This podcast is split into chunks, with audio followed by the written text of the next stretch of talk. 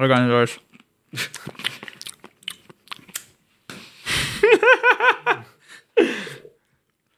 בסדר גמור.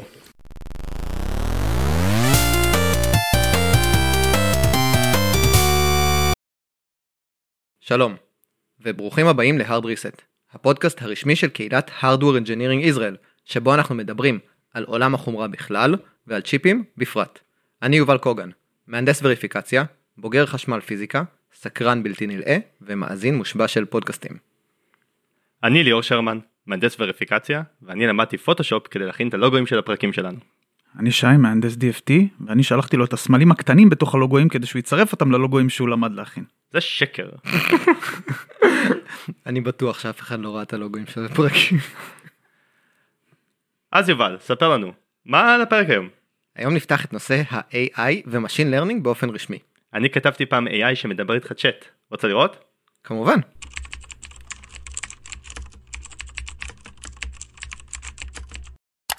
אחי זה הכל if else'ים.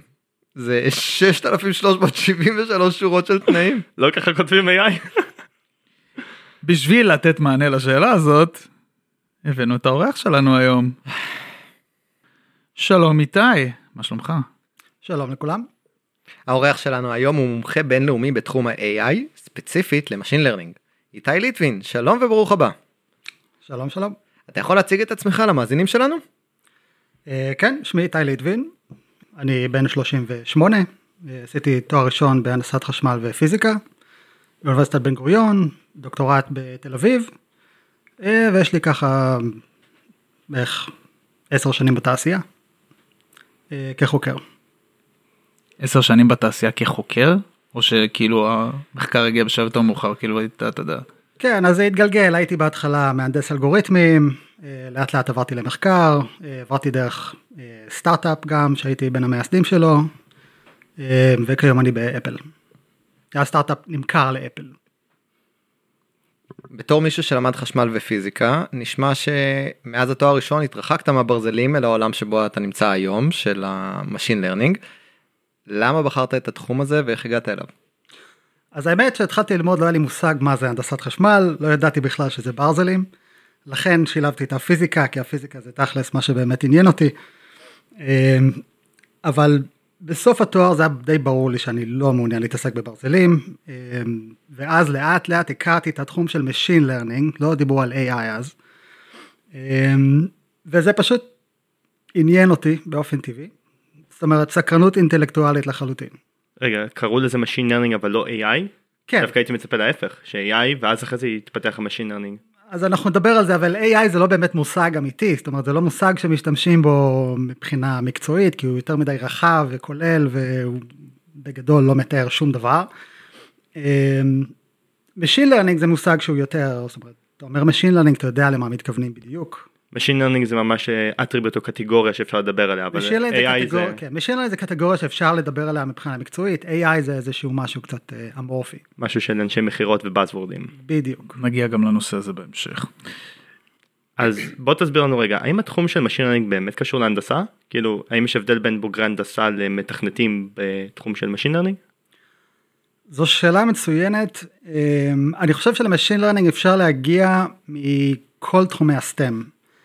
אה, בגדול מפיזיקה, מתמטיקה, הנדסה ומדעי המחשב. לאנשי מדעי המחשב יש יתרון קל בדרך כלל ניסיון בתכנות, אבל לאנשים מהנדסה, פיזיקה ומתמטיקה בדרך כלל יש יתרון בטח בתחום המחקרי, כי הם קצת יותר מנוסים באלגברה לינארית והנושאים המתמטיים קצת באים להם יותר בטבעיות. אה, אז זה יותר טבעי להם. לכל אחד יש את היתרונות שלו, אבל בגדול אפשר להגיע לתחום הזה כמעט כל תחום מדעי. בעיקרון אה, כל דבר שקשור לתוכנה, לאלגוריתמיקה, שמשנה איזה סוג של אלגוריתם, יש מחקר של אלגוריתמים, לפתח אלגוריתמים חדשים לדוגמה, ויש את המימוש שלהם. מתכנתים שיש להם יתרון בתכנות הם יותר טובים בלממש, אבל כשזה נוגע למחקר, זה בעצם הרבה אלגברה ליניארית, נכון? זה הרבה אלגברה ליניארית, זה הרבה הסתברות, ושוב זה דברים שאפשר ללמוד אותם על הדרך, זאת אומרת, אה, גם מתכנתים דווקא מתכנתים שיש להם ניסיון רב בתכנות ויש להם קצת אוריינטציה מתמטית, יכולים צ'יק צ'אק ללמוד מה שצריך ולהגיע לרמה נדרשת, נגיד את זה ככה. הבנתי. אבל לכל אחד יש, זאת אומרת, כ- כחוקר, מי שבא מרקע של פיזיקה, אז אה, הוא מכיר כלים שונים, כלים מתמטיים שונים שהוא יכול להשתמש בהם. מי שבא במתמטיקה מכיר כלים אחרים, מתכנתים מכירים כלים שהם קצת יותר פרקטיים. אז אם אנחנו כזה נעשה מין הפרדה מלאכותית בין מקצועות הסטם, בין הפיזיקה, הנדסה, מתמטיקה ותכנות. מי מהם הכי טוב לפיתוח ומימוש, כאילו של Machine Learning, הבנת? כאילו פיתוח ופסיק מימוש. אז פיתוח פסיק מימוש, הייתי אומר חד משמעית, פשוט מי שיש לו ניסיון רב יותר בתכנות, אה, שזה או מתכנת, מהנדס חשמל, לא משנה, מי שיש לו ניסיון בזה, הבנתי. כן. מגניב. אמרת שאתה בעשר שנים האחרונות חוקר, ורציתי לשאול אותך אם אתה עוסק רק במחקר או שאתה עושה גם איזשהו יישומים אפליקטיביים. אז ב... הייתי אומר שבחמש שנים הראשונות עסקתי יותר בפיתוח אלגוריתמים, לאחר מכן יותר בפן המחקרי שקשור למוצר, עוד כשהייתי באפל, אני עדיין באפל אבל בקבוצה אחרת, אה, והיום אני במחקר נטו, זאת אומרת, אך ורק מחקר אקדמי. תחום AI פרץ בשנים האחרונות למודעות בצורה מאוד חזקה בזכות ChatGPT שהדור השלישי שלו יצא לאור בנובמבר 22. כל השוק עכשיו מוצף ב buzzword־ים של AI ו machine learning ואנשים משתמשים במושגים האלה כמילים נרדפות אחת לשנייה וזה ממש לא המצב. בוא נעשה איזשהו סדר בבלאגן. אני, שאומרים אני, אני רק, לפני שנעשה סדר בבלגן, אני רק רוצה להגיד שה buzzwords האלה נמצאים בהצמדה לכל מיני דברים נורא מוזרים היום. AI מכונת קפה, AI בית חולים, AI אה, כלל- מנורה. כללית אוקיי. AI. בדיוק, AI כללית, אני כאילו לא רציתי לפרסם את הכללית, בסדר. אז זהו, אז עכשיו אה, אתה יכול להמשיך. אני ראיתי כאילו אתה יודע machine learning למקרר ואני עדיין כאילו מתלבט מהו מהו זה את ה pattern של הפתיחה סקירה. ידליק את המנורה הקטנה. Oh my god. אני סוף סוף אראה את הדלת את הנורה הזו נכנסת בתוך המקרר. אז בואו נעשה סדר. אז בוא נעשה סדר. כשאומרים היום AI למה בעצם מתכוונים? אוקיי, עוד שאלה מצוינת. נתחיל עם אה, מה זה AI באופן כללי וקצת ההיסטוריה של זה. אה, אז AI זה תחום שהוא מאוד אה, ישן, אפשר להגיד שהמייסדים שלו זה אנשים שאתם כנראה מכירים, שזה אה, ג'ון וון יומן, מקווה שאני... אתה יכול להגיד כן. פון ניומן אם אתה רוצה. איך? פשוט פון פון ניומן. פון ניומן ואלן טורינג, שאתם כנראה מכירים, אה, והם היו סוג של האבות המייסדים של התחום, מה שנקרא היום AI. AI, אם אני צריך להגדיר את המושג הזה, זה בגדול אה, בנייה של מערכות שמסוגלות לחקות את היכולות הקוגניטיביות של אנשים או חיות, והדרך שבה מממשים את, ה, את הדבר הזה, זה משהו שהשתנה מאוד לאורך השנים. אז AI קלאסי, מה שנקרא, זה בגדול תוכנה, כן? כמו שאתם מכירים אותה, זה פשוט אוסף של חוקים. אה, ה-6300 if אלסים שהוא בדיוק, דיבר עליהם קודם. 6300 if אלסים שבן אדם צריך לבוא ולכתוב את ה-if אלסים האלה והוא צריך להנדס בדיוק מה כל if else עושה או מה הוא מחפש. זאת אומרת הפיצ'רים שהתוכנה אה, מחפשת או העיבוד שקורה בתוך התוכנה זה מערכת זה white box לחלוטין. זאת אומרת אתה יודע בדיוק מה קורה בפנים כי מישהו בא וכתב כל שורת קוד. לא מרגיש לי שבמין דיאגרמת ון כזה של AI אז מה שאתה מתאר זה AI פחות כל מה שאנחנו הולכים לדבר עליו במשך הפרק. נכון. אז אתה, מדמ... אתה עושה exclusion עכשיו לחלק מאוד גדול ממשהו שהוא גם AI שזה גם black box־י נכון. שאנחנו לא יודעים. אז, אז, אז שוב, זה, אני חוזר, זה AI במובן הקלאסי, זה מה Mm. שהיה פעם. היום יש שינוי פרדיגמה מאוד מאוד עמוק, שזה אה, מה שנקרא Machine Learning היום. Machine Learning בא ואומר, אה, אנחנו, אין לנו מושג איך העולם באמת עובד, כי העולם הוא מאוד מסובך. אוקיי? ואנחנו לא יכולים לבוא ולתכנת את כל ה-if else'ים האלה במערכת מסובכת שאמורה לחקות למשל את הראייה האנושית, אוקיי? vision. אמ, אז מה שאנחנו נעשה זה אנחנו נתן למחשב ללמוד את כל ה-if else'ים האלה כביכול על ידי זה שהוא יסתכל על דאטה והוא ילמד ממנו. ובסופו של דבר זה קופסה שחורה כי אנחנו לא באמת יודעים מה המחשב לומד.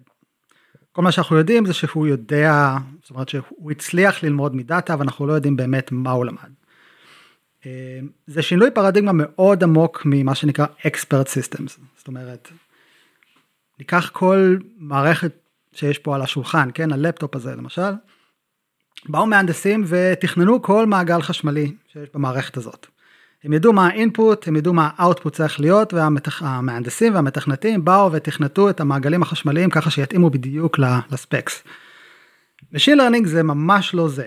זה Machine Learning זה אנחנו יודעים מה האינפוט, אנחנו יודעים מה האוטפוט צריך להיות, אנחנו ניתן לאיזושהי מטה אלגוריתם שילמד את המיפוי הזה בין האינפוט לאוטפוט, אמ, אבל אנחנו לא נתכנן את המערכת שעושה את זה, זה האלגוריתם מתכנן. אז רק כדי ליישר קו, AI זה artificial intelligence ו-ML זה machine learning ואנחנו מסתכלים על תוכנות, יש תוכנות שהן expert systems שמישהו ישב וחשב על אלגוריתם וכתב אותם ו machine learning זה כבר כשאנחנו יוצאים מהתחום הזה אנחנו אומרים יש לנו משהו שאנחנו יודעים לזהות את הפתרון שלו אנחנו יודעים להגיד זה ככה זה אמור להיות אבל אנחנו לא יודעים לעשות את זה. אז אנחנו נותנים לאלגוריתם למטה אלגוריתם תלמד ככה עושים את זה ואז הוא מייצר משהו שיודע לעשות את זה. בדיוק. איך זה יורד לרמת פרטי הביצוע? בסוף אתה אומר יש אינפוטים יש אאוטפוטים מערכת יוצרת את הקשר ביניהם שהאלגוריתם בסוף בונה את המערכת הזאת עם עצמו איך זה בא לידי ביטוי במה בקוד שאתה אומר לו סאחין תדבר איתי שנה הבאה והוא בונה את עצמו לבד קוד שבונה את עצמו. לא, אז מה שאתה צריך לתאר מבחינה מתמטית זה את המטה אלגוריתם. מה זה המטה אלגוריתם זה איזשהו מודל מתמטי שיש בו הרבה פרמטרים שמתאר את המיפוי בין האינפוט לאוטפוט. בפועל מה שאתה עושה זה אתה משנה את הפרמטרים האלה קצת כל פעם כדי שהמיפוי יהיה כמו שאתה רוצה.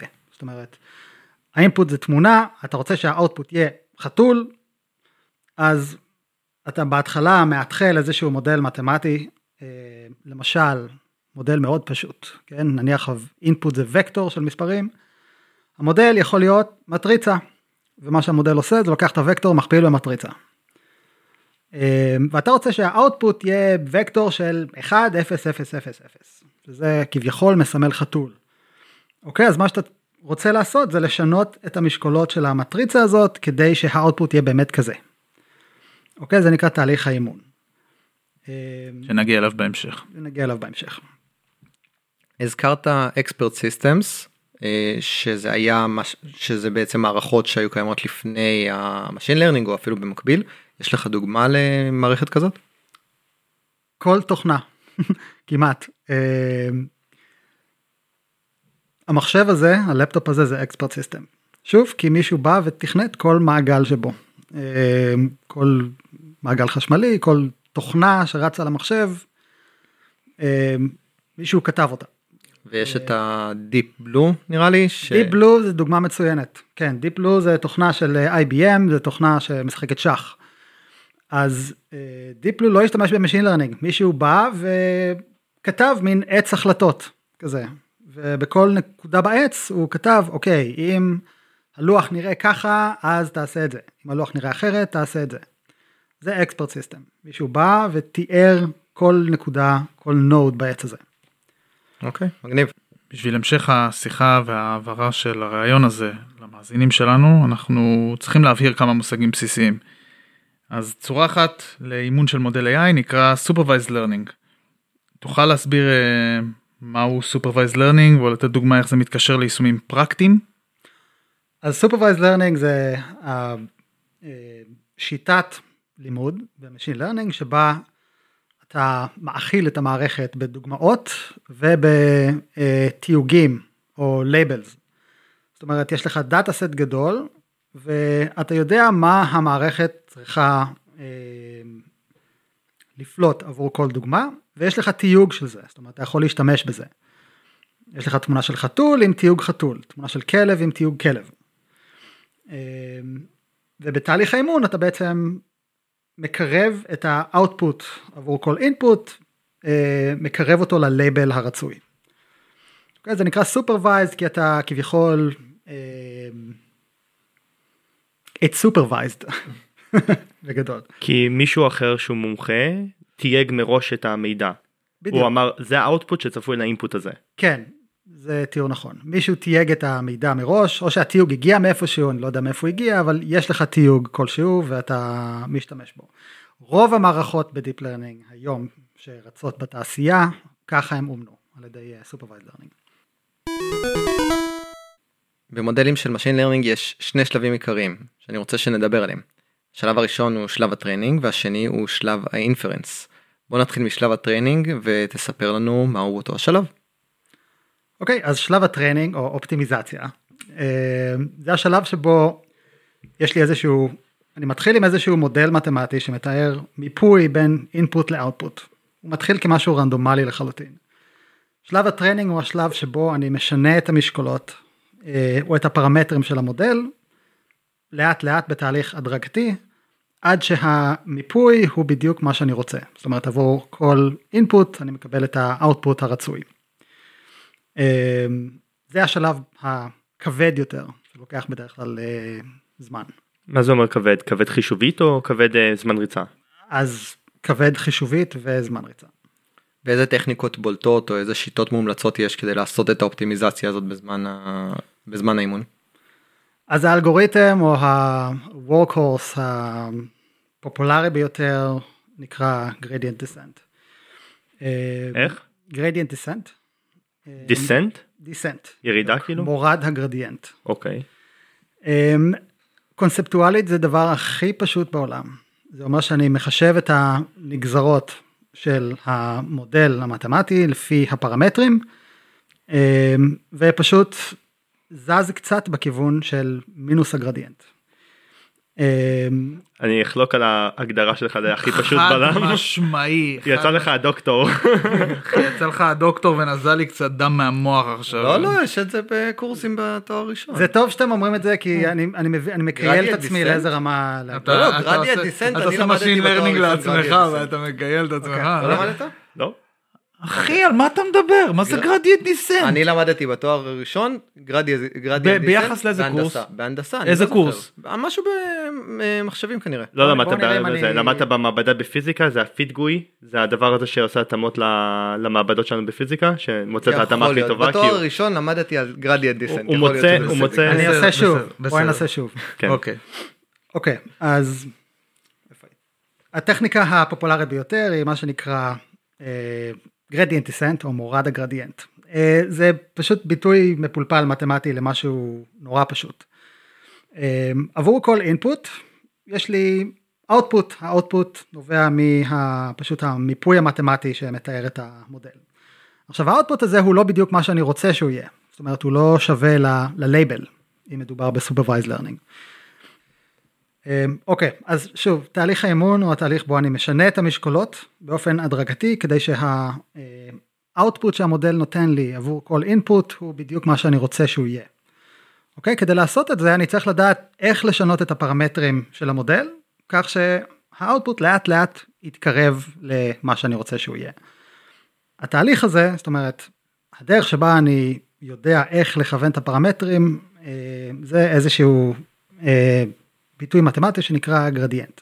זאת אומרת, אני משנה את המשקולות בכיוון מסוים, שהכיוון הזה הוא בגדול מינוס הגרדיאנט, או גרדיאנט זה מילה מכובסת לנגזרת, זה פשוט הנגזרת של, ה, של, ה, של הרשת. זה נגזרת הפונקציה. רב-ממדית. זה נגזרת רב-ממדית, זה בדיוק מה שזה. אמ, זה, זה, זה הגישה הפופולרית ביותר לאופטימיזציה של אה, רשתות, היום יש כל מיני וריאציות על זה, אבל זה, ה, זה הבסיס. אז אם נדמיין איזשהו מפה טופוגרפית עם הרים ושקעים ועמקים אז הפונקציה נמצאת על אחת ההרים או אחת הגבעות והיא מחפשת או את המקום הכי גבוה או הכי נמוך במקרה הזה הכי נמוך כי היא מנסה לרדת גרדיאנט דסנט ואז היא מסתכלת מסביבה איפה הירידה הכי גדולה והולכת לכיוון הזה צעד אחד. כן, זה תיאור מדויק. התיאור הזה של הרים וגבעות, זה בעצם נותן לי ה-loss function.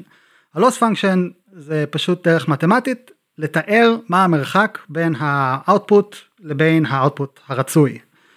אוקיי? זה איזושהי אה, פונקציה שמתארת לי את המרחק הזה, ואת הפונקציה הזאת אני גוזר כפונקציה של הפרמטרים של, ה, של הרשת. אה, ככה אני מחשב את הנגזרת הרב-ממדית, וככה אני לאט לאט יורד בגבעה, כמו שאתה אומר. כן. תסמוך, אפשר לסמוך על מתכנתים שייתנו שם של אה, משהו דיכאוני כאילו ל machine learning. כמה הפסדתי פה. שלב האינפרנס או ההסקה בעברית אה, הוא מה שאנחנו עושים אחרי שהמודל כבר מאומן ואפשר להשתמש בו כדי להסיק מידע חדש. מה זה אומר בכלל להסיק בלמידת מכונה ומהם השיקולים או האתגרים שיש בשלב הזה. אוקיי, אז שלב ה inference זה בעצם אחרי שאימנתי את המודל, עכשיו אני, מה שנקרא, ב production, ב deployment, ואני מריץ את המודל על inputים חדשים. זה בעצם שלב ההסקה, זה ה inference. התהליך הזה הוא, יש לו שיקולים משלו, זאת אומרת, אימון אני יכול לבצע על, אתה יודע, cluster ענק של מעבדים ו-GPUs, ולפעמים פחות אכפת לי מזמן ריצה, כי אני סך הכל מאמן את המודל. שלב ה inference בדרך כלל קורה אה, במוצר עצמו, אתה רוצה שהוא יהיה מהיר, אה, אז זה השלב הקריטי מבחינת זמן ריצה ו, אה, וכמות חישובים, כל זה. הרבה חברות קמו סביב אה, שלב האינפרנס. כן, חד משמעית. צורה אחת לאימון מודל Machine Learning נקראת Supervised Learning. תוכל להסביר לנו מהו ולתת דוגמה איך זה מתקשר ליישומים פרקטיים? אז Supervised Learning זה שיטת אימון שבה יש לי דאטה ותיוגים, או labels. זאת אומרת, עבור כל input אני יודע מה האוטפוט הרצוי, ואני משתמש בו כדי לאמן או לשנות את הפרמטרים, כמו שדיברנו קודם. ה labels האלה או התיוגים האלה בדרך כלל מישהו צריך לתייג אותם, זאת אומרת, אם אני מאמן איזשהו classifier של אה, חתולים וכלבים, ויש לי המון תמונות של חתולים וכלבים, אני צריך שמישהו יגיד לי איזה תמונה היא של חתול ואיזושהי תמונה היא של כלב. בהמשך ל-Supervised Learning או בהפך ממנו, מה, מה זה Unsupervised Learning או Self-Supervised Learning ומה ההבדל בינו לבין Supervised Learning.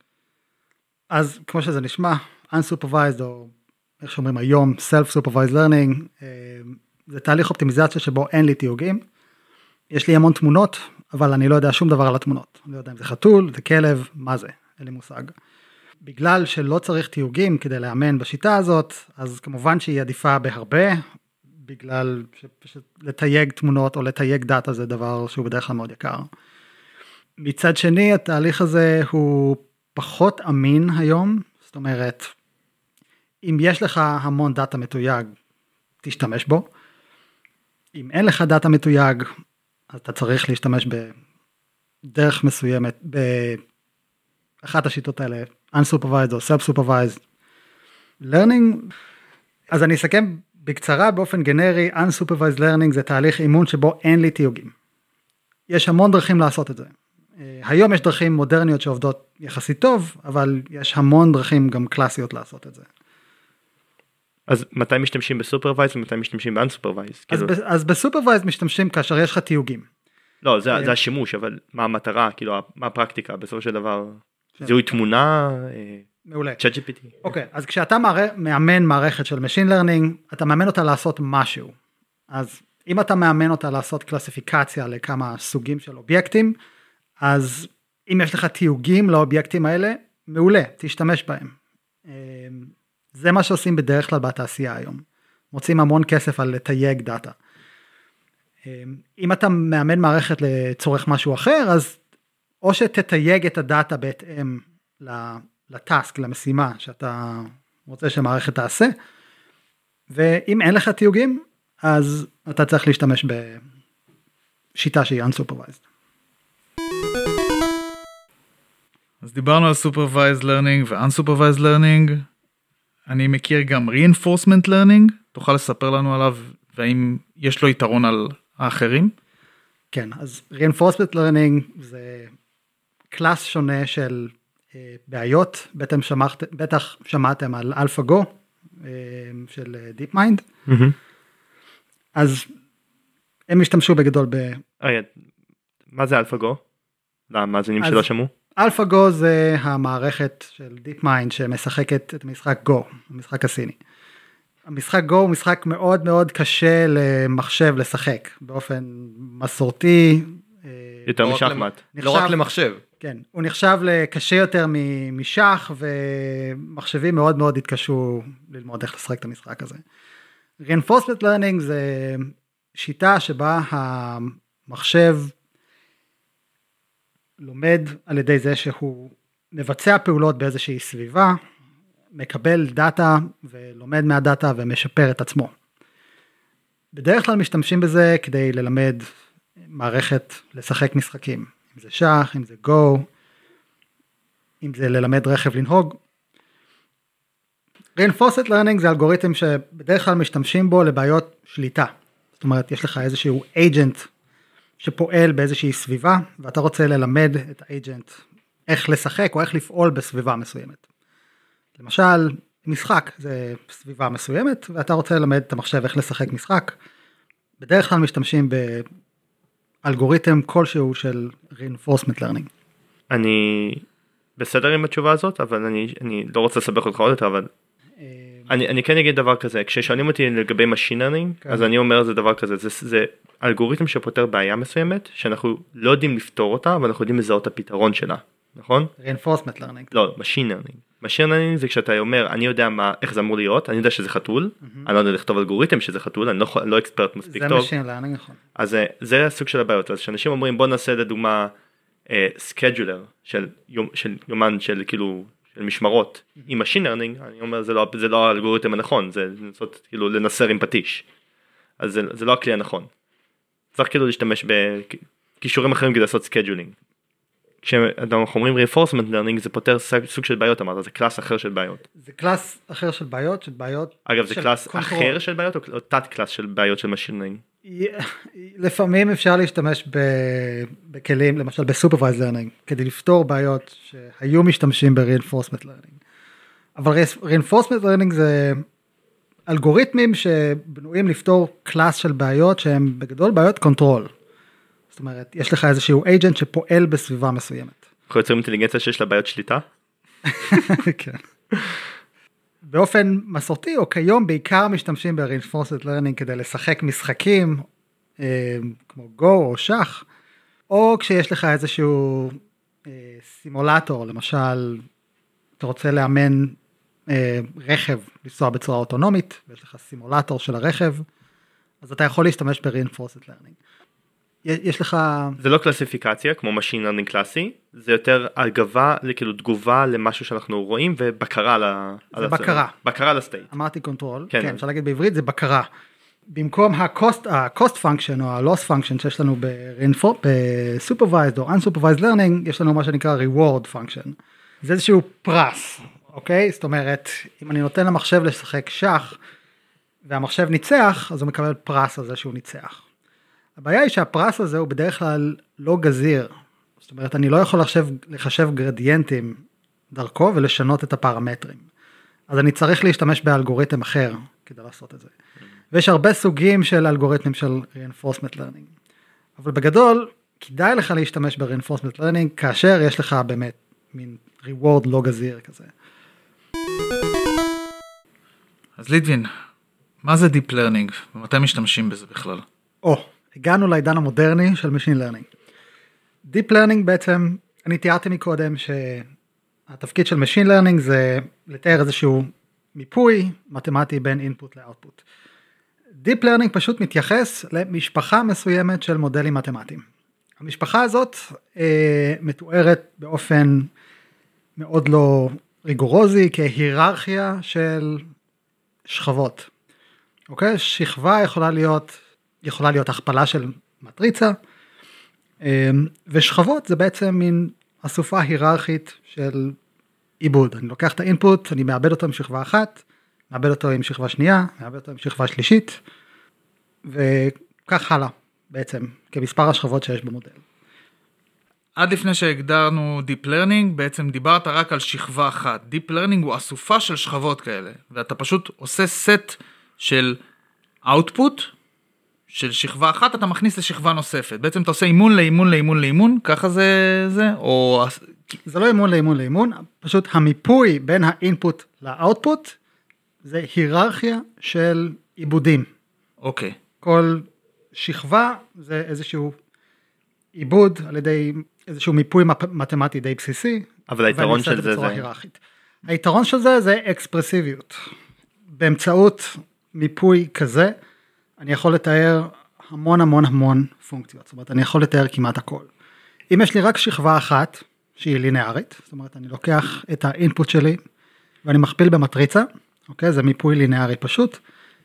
אני בעצם יכול לתאר רק מיפויים לינאריים בין input ל output.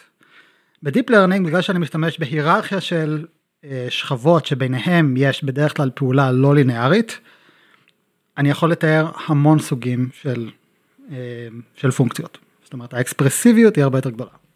ואז אתה יכול לשלוט על כל פרמטר בנפרד או על כל נוב בנפרד כדי לקבל תוצאות טובות יותר. מה שאתה חושב עליו אבל זה כבר ברשתות ניורונים שאנחנו זה, זה ממש מימוש. תחשוב תחשוב יותר מופשט יש לך שכבות ואתה שולט בשכבות. כאילו השכבות לא חייבות להיות ניורונים. אז אני, אה, סל- סליחה שאני קוטע אותך, בדיוק לתת סתם דוגמה מאוד תמימה וטיפשית, נגיד דיברת קודם על כלבים וחתולים, אז השכבה הראשונה מזהה אם זה כלב או חתול, אבל השכבה השנייה יכולה לזהות האם זה כלב דלמטי או בולדוג. אז תיאורטית כן. העניין הוא שאני לא שולט, או מי שבונה את המערכת לא שולט על מה כל שכבה תעשה. מתברר שאכן נתקל, אנחנו יכולים להתקל במקרים שבהם אנחנו יכולים לזהות שהשכבה הראשונה באמת מזהה קצוות בתמונה, edges, השכבה השנייה לוקחת את ה-edges ובונה מהם צורות, עיגול, ריבוע, משולש, השכבה השלישית לוקחת את כל הצורות האלה ובונה איזשהו סצנה וכן הלאה וכן הלאה. זאת אומרת כל שכבה עושה משהו abstract יותר. ככל שאתה הולך קדימה השכבות מוציאות פיצ'רים שהם יותר אבסטרקטיים וסמנטיים. זה הרעיון מאחורה. כמובן שאנחנו לא מחליטים מראש מה כל שכבה תעשה אבל בסופו של דבר זה מה שקורה. זה עדיין black box אבל אם מסתכלים פנימה ומנסים להבין לפעמים מוצאים את הטרנדים האלה שהסברת. נכון. אז מתי משתמשים ב deep learning? או. אז משתמשים ב deep learning כאשר יש לנו מספיק דאטה ומספיק כוח חישוב.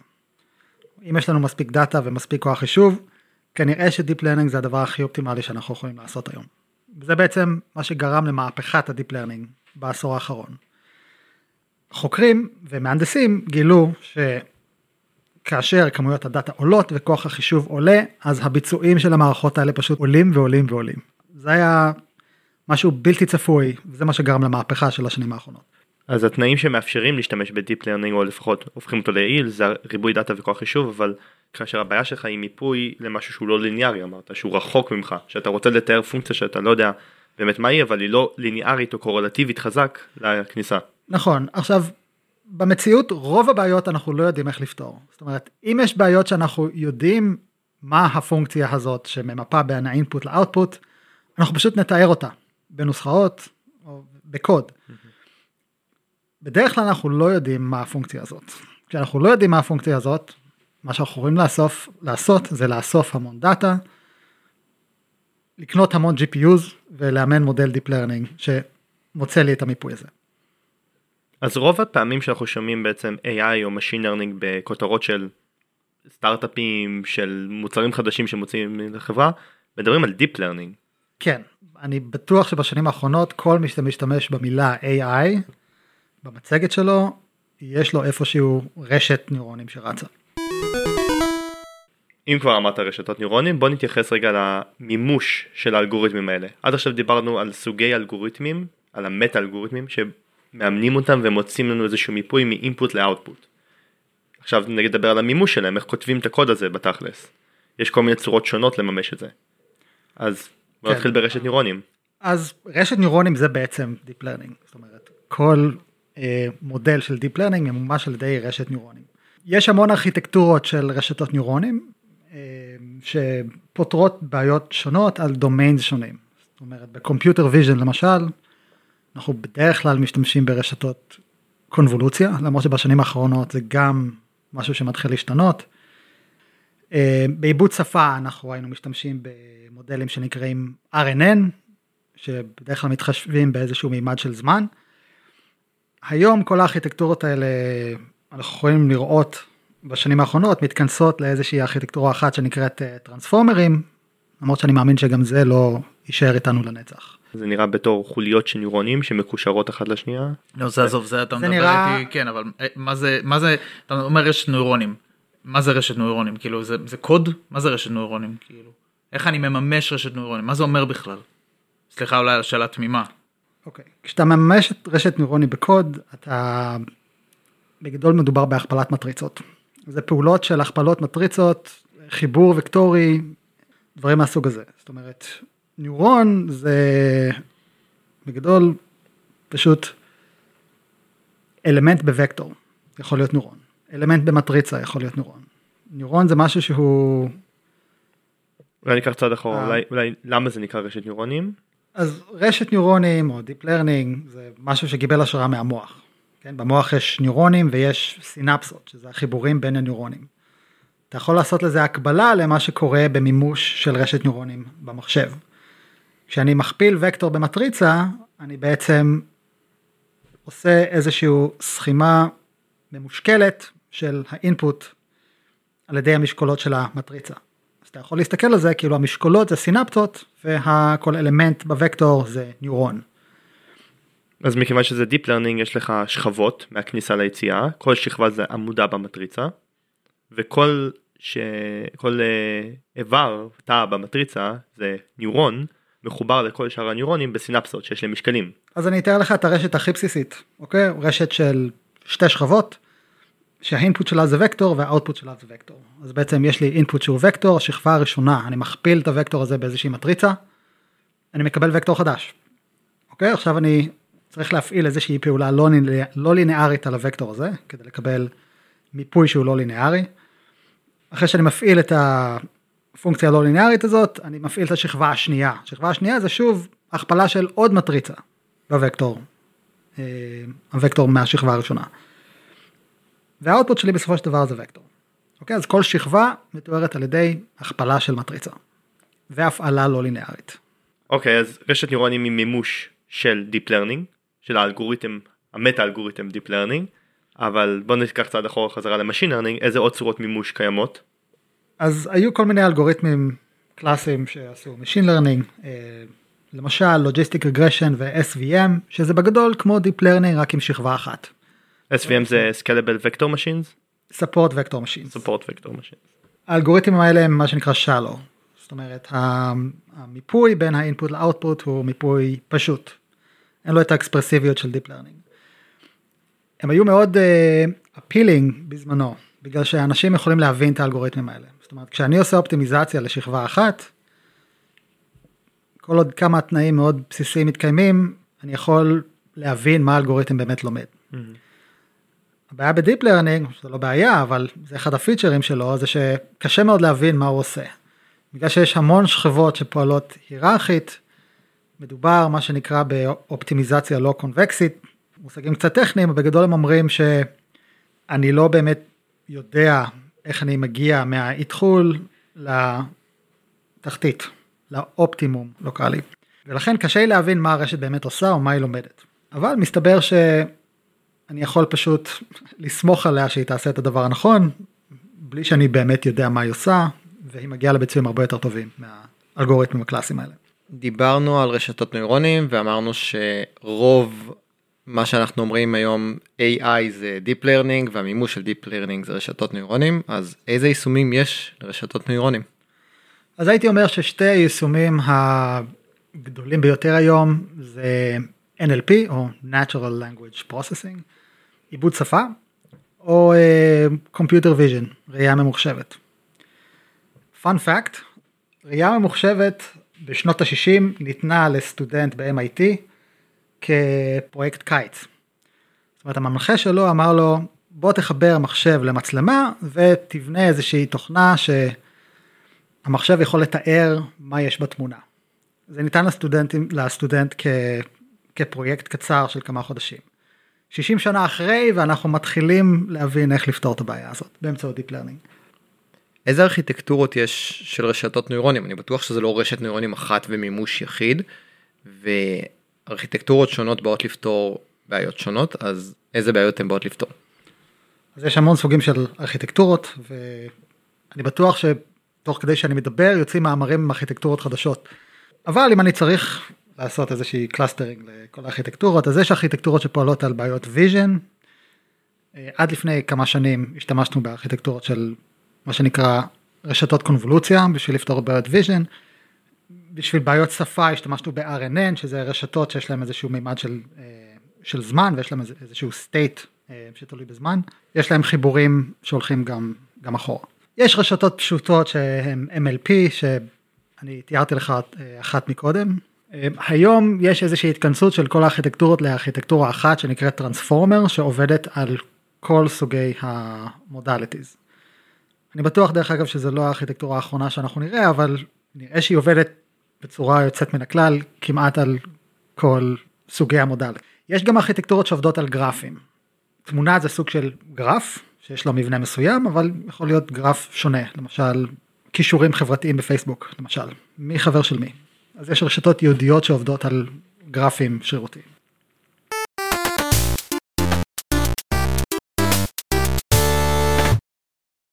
מה למדנו בעשור האחרון בתחום? יש מאמר דעה קצר שכתב חוקר בכיר בשם ריץ' סאטן ב-2019 שנקרא The Bitter Lesson. מהו The Bitter Lesson? בגדול אלגוריתמים שהם מאוד סקלביליים בדרך כלל עובדים יותר טוב מכל דבר אחר. זאת אומרת לאורך השנים מהתקופה העתיקה של אה, AI אנשים ניסו לבנות פתרונות מאוד יצירתיים ומתוחכמים כדי לפתור בעיות. אבל מה שלמדנו בשנים האחרונות זה שאם נדחוף כוח חישוב יותר גדול ונדחוף יותר דאטה ונשתמש באלגוריתמים שהם סקלביליים זאת אומרת שהם יכולים לעבד את כל הדאטה הזה אנחנו בדרך כלל נקבל פתרונות שהם יותר יותר טובים. וזו מהפכה מאוד גדולה בתחום זאת אומרת המון אנשים היו צריכים לעבור המון איטרציות עם עצמם עד שהם השתכנעו שזה אכן נכון. זאת אומרת אנחנו יכולים לאסוף דאטה, אנחנו יכולים להשתמש בכוח חישוב ואנחנו יכולים לפתור בעיות שלא דמיינו שאפשריות, שאפשר לפתור אותן באמצעות דאטה.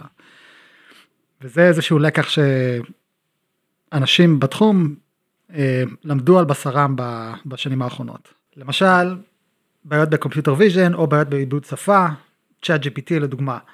לא היה לאף אחד מושג ש... הדרך לייצר צ'טבוט זה לאמן ככה מודל בצורה נורא נורא פשוטה. והסתבר שכל מה שצריך זה כוח חישוב ודאטה. ומודל שהוא סקלבילי, שזה מצאנו. אמ, האמת שבאמת השינוי המאוד גדול שהביא לנו ChatGPT זה בין דור 3 לדור 2 היה פשוט הגדלה של כוח העיבוד. זה הכל. כן, נכון. יש עוד אולי דברים קטנים, אבל בסופו של דבר ה... הלקח the bitter lesson זה קח עוד דאטה, עוד כוח חישוב ויהיה בסדר. המסקנה שלי ממה שאתה מספר עכשיו זה שהמון סטארט-אפים היום שמנסים כאילו לשלב Machine Learning, Deep Learning בתוך החברה שלהם, מה שהם רוצים זה דאטה. הם רוצים המון דאטה. וזה מתקשר לעובדה שכאילו היום יש לנו פחות פרטיות כי כל דבר עוקב אחרינו ואוסף את המידע הזה. נכון. אה, בסופו של דבר יש יש בתעשייה כשאתה רוצה לבנות מוצר אתה צריך לאסוף דאטה אם אתה רוצה להשתמש ב deep learning וכן יש פה בעיות של בעיות גדולות של פרטיות. זה, זה טוב או רע ליהודים? זה, זה, זה לפעמים טוב ולפעמים רע זה תלוי את מי שאתה שואל את הלקוח או את הסטארט-אפ. ליטווין תודה רבה לך. תודה לכם. איזה כיף שבאת כל הדרך מאמריקה כדי להתארח אצלנו. שמחתי להגיע.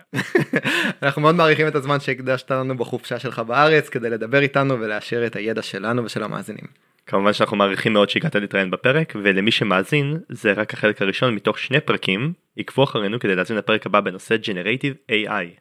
עד כאן hard reset תודה על ההאזנה וההקשבה. אנחנו מזמינים אתכם להצטרף לקהילת Hardware Engineering Israel ולשתף אותנו במחשבות ותובנות מהפרק. עקבו אחרינו בעמודים שלנו בלינקדין ובפייסבוק פשוט חפשו hard reset קשה לפספס.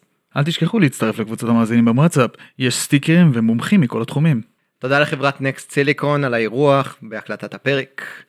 יש לכם נושא שתרצו לדבר עליו, הצעה לשיתוף פעולה? נשמח שתיצרו איתנו קשר במייל המופיע בתיאור הפרק או בכל דרך שאתם מוצאים לנכון. אתם יכולים גם לדרג אותנו ולשתף עם חברים ומכרים. נשתמע בפרק הבא. ביי.